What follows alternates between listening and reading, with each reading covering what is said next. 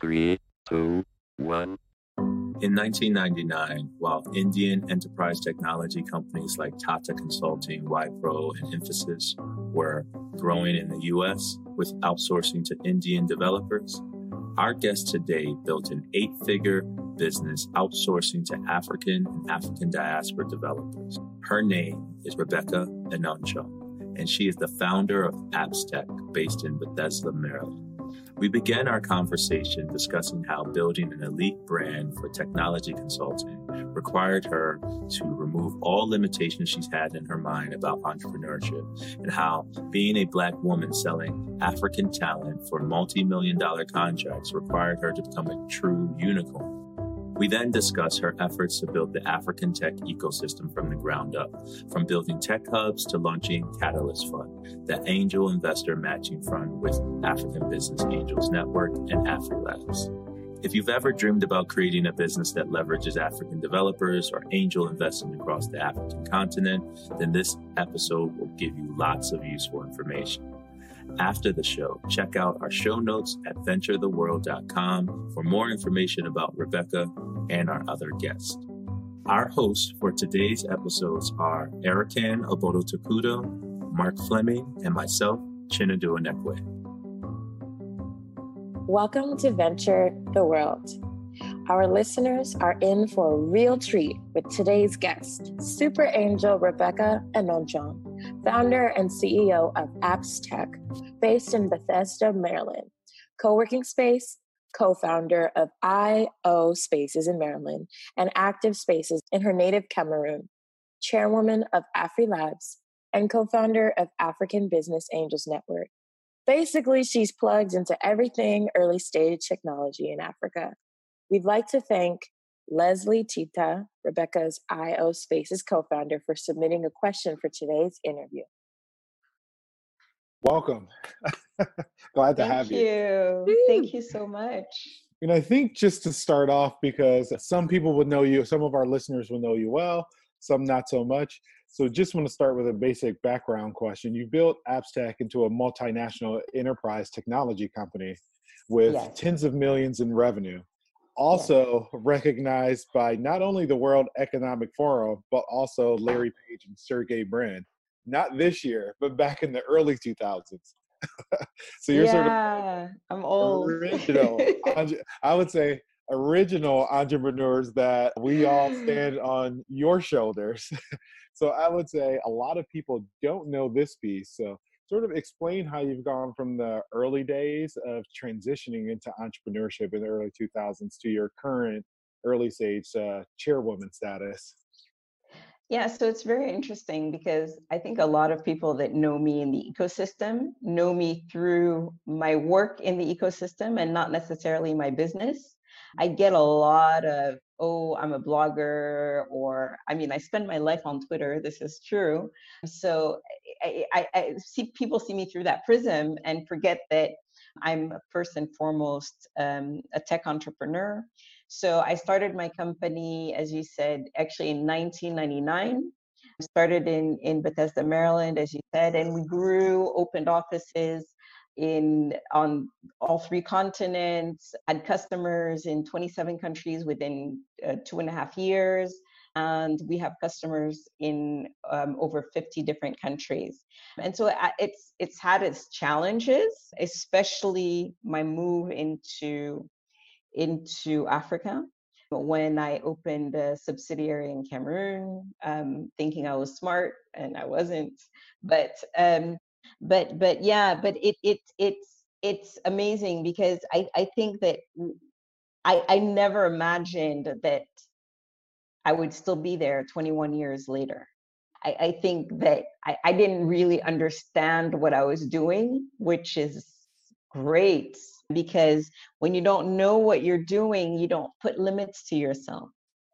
I think that when you overthink entrepreneurship, you you you start putting limits because it looks so overwhelming and it's it just looks like you can't get to the next step and I, I and I think my naivete and my not understanding what I was really getting into, both of those things really helped me when when I started this company.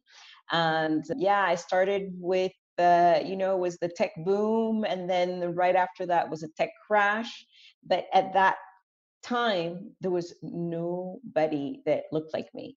I mean, there was nobody that was a Black African woman doing enterprise software. It just, it was such a misnomer. Um, it was just, I, that's what, that's what the real definition of a unicorn. It was just, and I really didn't think about it all that much, but I kind of built my business in a way to protect me from what I would say is a deficit, and that those biases that that people have against um, women, first of all, and then Black women, and then Africans in general, um, thinking that you know you're trying to sell us millions of dollars in in services or in technology, eh, you can't possibly have the skills um, to deliver.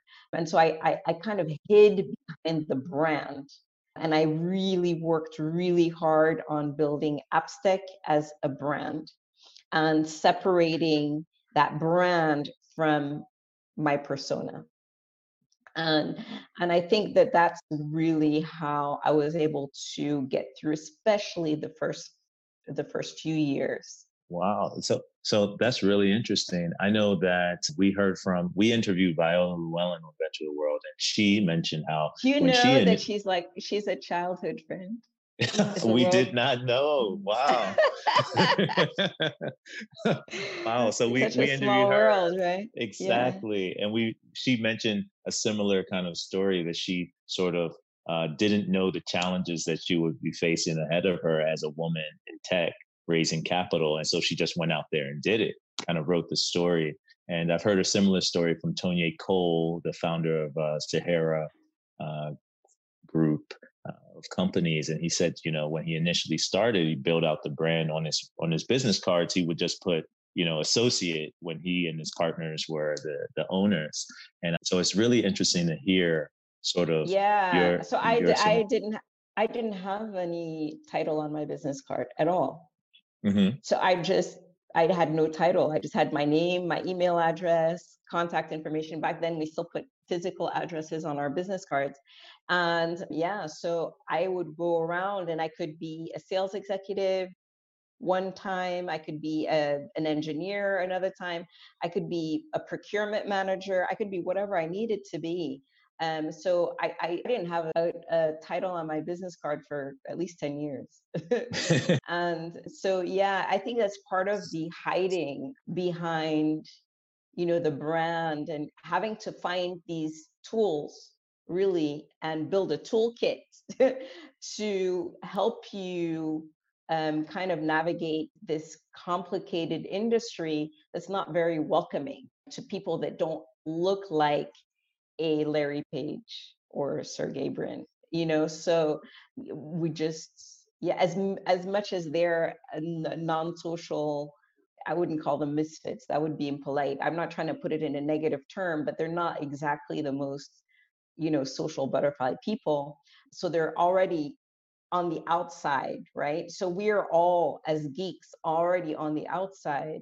And when you add to that the other physical characteristics, it, it really makes it challenging. Now, I have to say that that I always said that technology is a great equalizer, you know, because when when you're downloading an app from the Google um, Play Store, you don't really look at you don't know if it's a woman or a man or a black person or an African or you have no clue. It's really the technology that speaks for itself and that's what i tried to put forward in building AppsTech is putting the technology forward making sure that it was simple to buy and there was very little human interaction in the buying process so that because most of my team most of my staff was african like me.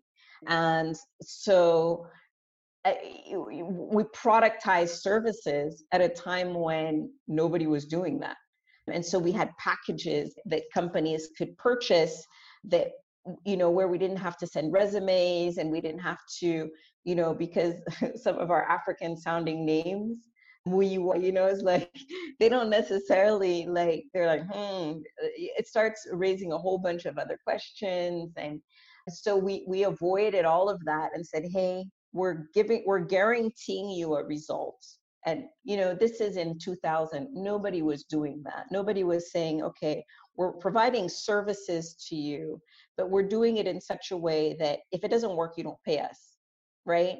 Um, mm-hmm. and so that that de-risked the purchasing process and we signed subscriptions. And again this is way before saas. This is way before subscription models were popular. But you know so people signed long-term contracts with a service level agreement uh, basically a guarantee that their systems would be up and running or if it was a, a product that we were delivering that it would work and within a certain time period. And so it, it was really de-risking it for the customer, allowing us to sign a lot more customers and allow us to scale our services, which again was was a difficult thing to do. It still is a difficult thing to do, but at the time it was it was a very, very new business model. So you really took an early stab at betting on African talent by bet, putting your company basically uh, its revenue in the hands of the talent that you saw in Africa. So the entrepreneur, yeah, it wasn't, you, you... it wasn't necessarily in Africa. So mm-hmm. a, a, lot of the the um, team was in the diaspora. So okay. in the US, in the UK, and in France, and in Canada is where we had our offices and where we recruited all Africans. And so it, it, all Africans running those those entities. And then in the US and our main, we had, I would say probably about 65, 70% African staff. So yeah, so so definitely we had to work really hard to brand the company as kind of elite you know spent a lot of time at the time like we, we looked at mckinsey was was kind of our model in the branding because everybody wanted to hire mckinsey but they their their first thought would be can we afford them? Right? It wasn't whether or not they're good nobody would question whether or not they were good at what they did. It was just you know maybe they're too expensive. And i think that that's how we tried to brand ourselves so that would, nobody would ever question our capabilities. And it would really be focused on can we afford them? And we we never wanted to because this was also when the the indian firms were just all over the place and growing like mad but with really really really low pricing and we did not want to compete we didn't want to compete with Indian labor. It was just not possible. We just couldn't make money um, that way. You've been also investing as a as an angel, and you've seen the ecosystem in Africa grow and develop over these past 20 years that you've been in entrepreneurship. What do you think are some of the biggest or greatest changes? And also, what are the some changes that have affected your business in terms of enterprise technology?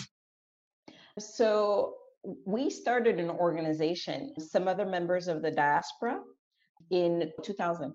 We started an organization called Africa Technology Forum to support technology entrepreneurship in Africa. And we had one of the projects that we had uh, at the time was something called the African Center for Technology, Innovation, and Ventures. And what that was meant to be was a, a tech hub, a place where we could take talent, um, promote this talent, support the talent, and help them go from an idea to a full business and then fund them, right? That was the idea. And uh, the acronym for the African Center of Technology, Innovation, and Ventures is ACTIVE. That ended up uh, becoming active spaces, which is the first independent hub in Cameroon that we launched 10 years later. And as an independent entity, not as an Africa Technology Forum entity, but it just to say that it, it took that long to to harness all of this energy that so many people had to start really building concrete projects that would really work to support entrepreneurship on the continent. And so when ActivSpaces started, and ActivSpaces also co-founded AfriLabs, there were five hubs in AfriLabs. There were five hubs and you know probably 10 on the continent today. AfriLabs has over 200 members. We have 202 members in 46 different countries, supporting a community of over a million African entrepreneurs. And so for me, it's almost a reflection of it's almost our dream come true. But it's come true so much bigger and so much better that I ever could imagine. The impact of technology on the continent, you know, when we look at how mobile transformed, completely transformed the continent, when we're looking at, at, at the impact of mobile money today and the fact that we Africans are leaders in mobile tech in the world. I mean, this is unbelievable. For me, I'm still just amazed at um, how things have progressed.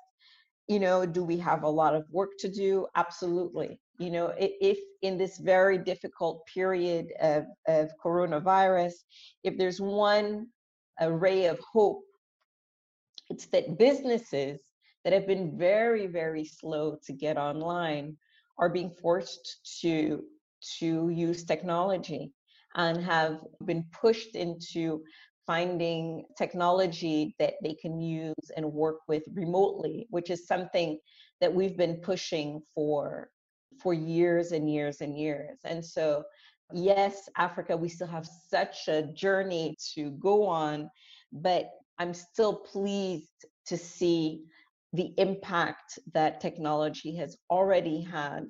And, you know, my hope and my dream is that we just continue. You know, one of the battles that I've had, um, especially over the last couple of years, has been, you know, African technology in Africa you know we see a lot of you know a lot of the startups that are getting funding for instance are in africa but not necessarily african. And and so that's part of, of my battle today is saying okay we've seen the promise of of tech startups in uh, in africa. We've seen the the promise of innovation and its transformative power.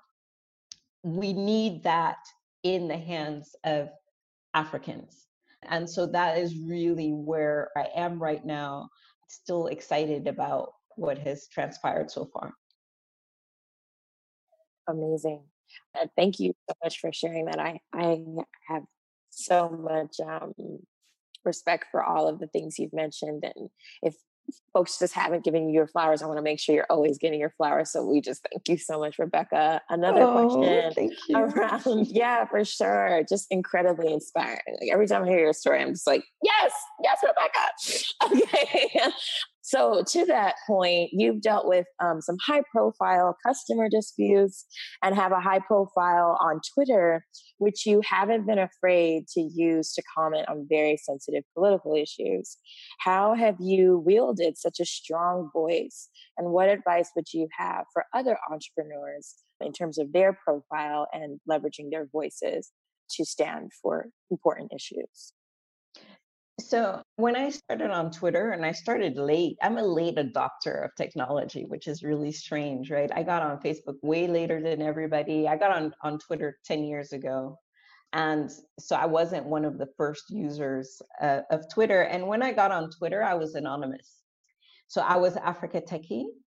I wasn't Rebecca Enonchong. I was there was no picture. I, I used the map of uh, the African continent and I, I did that because I was afraid. I'd already moved back to Cameroon and I, I had a blog that I was anonymous still at the time called Diary of an African Entrepreneur, where I never put my name and I never put my country, but I felt like it was a way for me to release. It was so cathartic.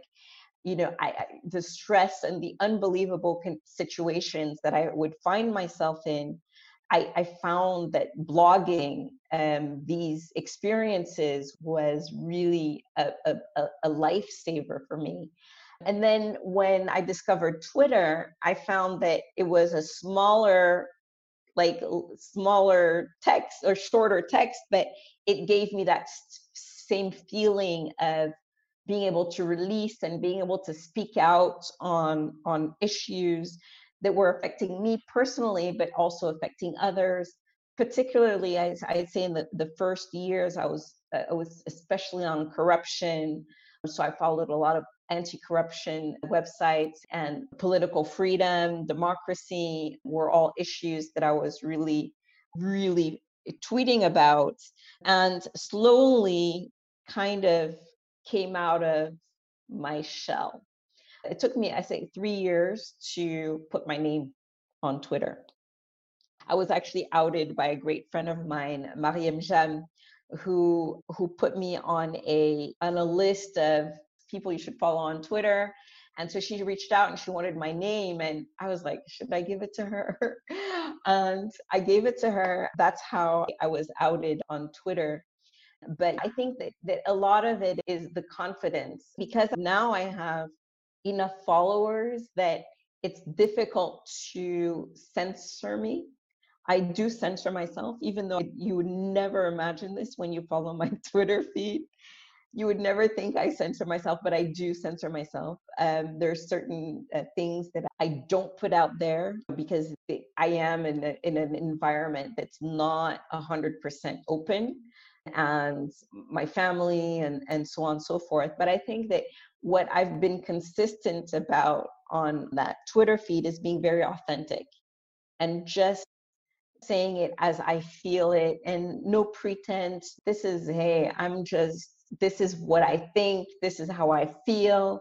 And I, I think that that authenticity appeals to uh, and I don't have any agenda, right? My only agenda on Twitter is getting more people interested in Africa tech. That was the only thing. But I, I'm not trying to drive any sales or you know a, a political agenda yeah. or and and so it it I think it helps because um, I can remain authentic and yeah. and very independent um, yeah.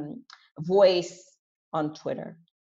I want to add something in because having that authentic voice on Twitter and being able to say whatever you want, it will endear you to lots of people in different countries. And now, as you're moving on and you're a co manager of an angel fund, and you're also known as one of Africa's premier super angels, I would call you, and having this sort of wide breadth to talk to uh, diverse cultures and groups of people, how do you assess the risk of investing at the early stages with so many different cultures in so many different markets. This is what a lot of people are trying to do. What's the risk? And are there any sort of shortcuts that you learned that other investors could use? Sure. I think that one of the things that we do at ABAN, the African Business Angels Network, is to provide education programs for early stage investors because we spent a lot of years training entrepreneurs a whole lot of programs on supporting entrepreneurs in how do you negotiate a term sheet, how do you calculate your valuation, and how do you make yourself basically investment ready. All of these things we've always focused on the entrepreneur the, with the assumption the, the investor knows what they're doing. Because angel investment as an asset class is so new in Africa, there are a lot of, of high net worth individuals that want to invest or are investing and didn't really realize that it had this tag of angel investing. So, as an organization, ABAN is really trying to support and strengthen the early stage investment ecosystem by supporting investors. One of the projects that we're launching, this is already funded in large part. One of those is called Catalyst, and it's in collaboration with AfriLabs. And so, Catalyst is a matching program. So, an angel investor would put in money into a startup that's a member of the AfriLabs network. And the Catalyst Fund would then match that angel investment. This is really to encourage a lot more angel investment on the continent. Imagine that I'm an angel investor in Cameroon. I have a, a total of $10,000 available to put into startups. Now that money can be stretched, right? Because that $10,000 becomes $20,000 to the startup. And so it has a lot more impact. This is a Pan African program because it, it's for startups in any AfriLabs hub. And as I said, they're in 46 different countries. There are 202 hubs. This is a million plus entrepreneurs that will eventually be able to benefit from this program uh, that we're putting together. So this is one way to encourage angel investment. How do I assess an investment? I look at the entrepreneur, A, their integrity, because the startup will pivot, it will change, it will become something completely different from what you expected. I'm actually working on a startup myself. I'm a co-founder in a kind of new startup that's in AppsTech. So I'm, i kind of feel this. I mean, when, when we started this project two years ago, it, it didn't look anything like what it, it's looking like as we're going live within the next couple of weeks. So that's the nature of startups.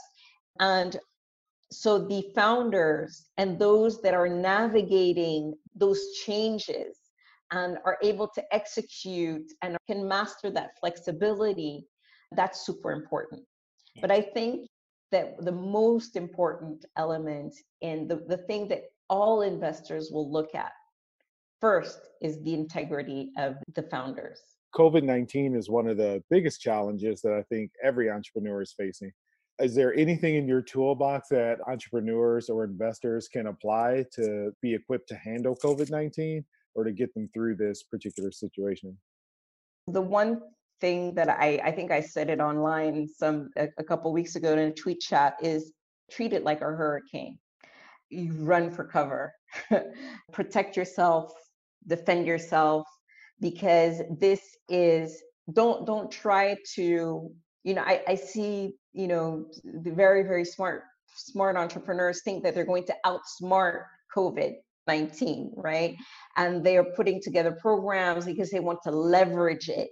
it it's one of those um, situations. It's, it's such a crisis that the best thing you can do is stretch your dollars for as long as you can so that you can support your customers for as long as you can you can support your team and keep your team together for as long as you can because what you're doing is really facing a hurricane and you're not facing that hurricane alone. Your customers are facing it too. So even though you might assume and believe that you have the wherewithal to survive this or even to thrive in it, your customers that are paying you may not be able to. So you almost really need to look at not only how this crisis affects you as a business, but look at your revenue model and look at where your revenue is coming from and look at how COVID 19 is impacting your sources of revenue. Because, you know, when we went through the 2002, like 2001, early 2000s dot com crash, well, some of our customers had 5,000 employees, 10,000 employees. They disappeared. They're gone. As an entrepreneur, you're navigating challenges anyway. But how can you do that uh, since this is like a special case for COVID 19? yeah, I think that, as I said, really hunker down and be ready to go through this for a very long time. I think the economic impact is going to be devastating for so many so many companies um, and individuals. And so, whether you're in a consumer um, based business or in an enterprise, B2B style business, you will be impacted. Even governments are going to have sm- smaller budgets to devote to, you know, anything, even needed technology. So, really brace for impact and try to hang on to what you have um, for as long as possible. You know, I've been through this and it's hard. And I think the hardest thing is as an entrepreneur is dealing with the psychology because this is something you have absolutely no control over. And as entrepreneurs, we love control, right? We love to do spreadsheets and look at do projections and see and look. This is one of those situations where our world is going to look so different than it looks today. And I don't know what it's going to look like. I can't tell you and I can't predict what the biggest and best technology will be that comes out of this. Sure, we'll get innovation out of this. And some existing businesses are really well positioned to navigate this. Anybody that had already started doing things online, like online medical, you know, where you can get a medical consultation online and and get a prescription and things like that online all of those types of businesses that in africa anyway that weren't as attractive all of a sudden there's are, are almost mandatory. And so if you've already started a, a, a startup and you already have that technology yeah you'll be able to get a lot more users. The issue is people won't have a lot of money and getting people to choose between putting data credit and phone credit on their phone and paying for your technology, that's where you really need to start looking at how you can best do that. But overall, my best thing is save as much money, don't spend money, um, save as much as you can to engage for the, the long run. Now, as investors, some investors are actually that have already raised their funds and and this is harder for angel investors right i'll give you as myself as an example. I was just getting ready to hit send on a safe for a startup that i wanted to invest in. And then it was like the covid news and i'm like oh, let me just not hit the send button right now. Let me just start looking. And i i didn't send this i didn't do it. And it's a great startup. And I really, really want to be an investor in that startup because I know they're going to make it. But I'm just like ha- cash hoarding right now because I still have payroll, right? Mm-hmm. So this extra money that angel investors have for startups now becomes essential, right? Because you're like, you don't know how your revenue is going to be. You don't know. And so you, you really just want to hoard cash as much as possible so that you can get through this. But those investors that have already raised their funds, right? So they already have the money in their funds. A lot of them, the ones that I've spoken to, are actually seeing this as an opportunity because they have money that they can invest, right? They, they don't need to hoard the cash. They're going to be cautious for sure, but they're also seeing that maybe valuations will be lower and they can afford um, to do some some of the investments that they couldn't afford to before because the valuations were so high.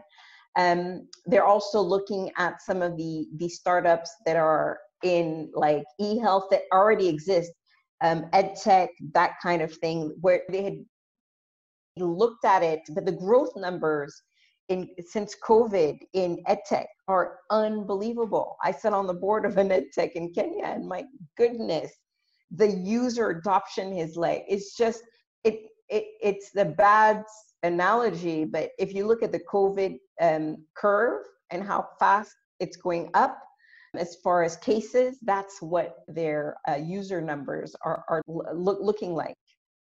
So that presents an interesting question. And this is the question from Leslie Tita that we would like to bring in. He's your co founder. And yeah. this also dovetails into a question that, are, or really a statement that some investors have sort of uh, said that they're looking for in Africa to emerge the, the next Alibaba or the next Tencent. And given the numbers that you're seeing and given Africa's sort of history of leading the way in some categories like mobile money, Do you see some African tech companies expanding into the US market over the next decade, sort of like Zipline is coming out of Ghana and Rwanda into America? Do you see some other opportunities like that?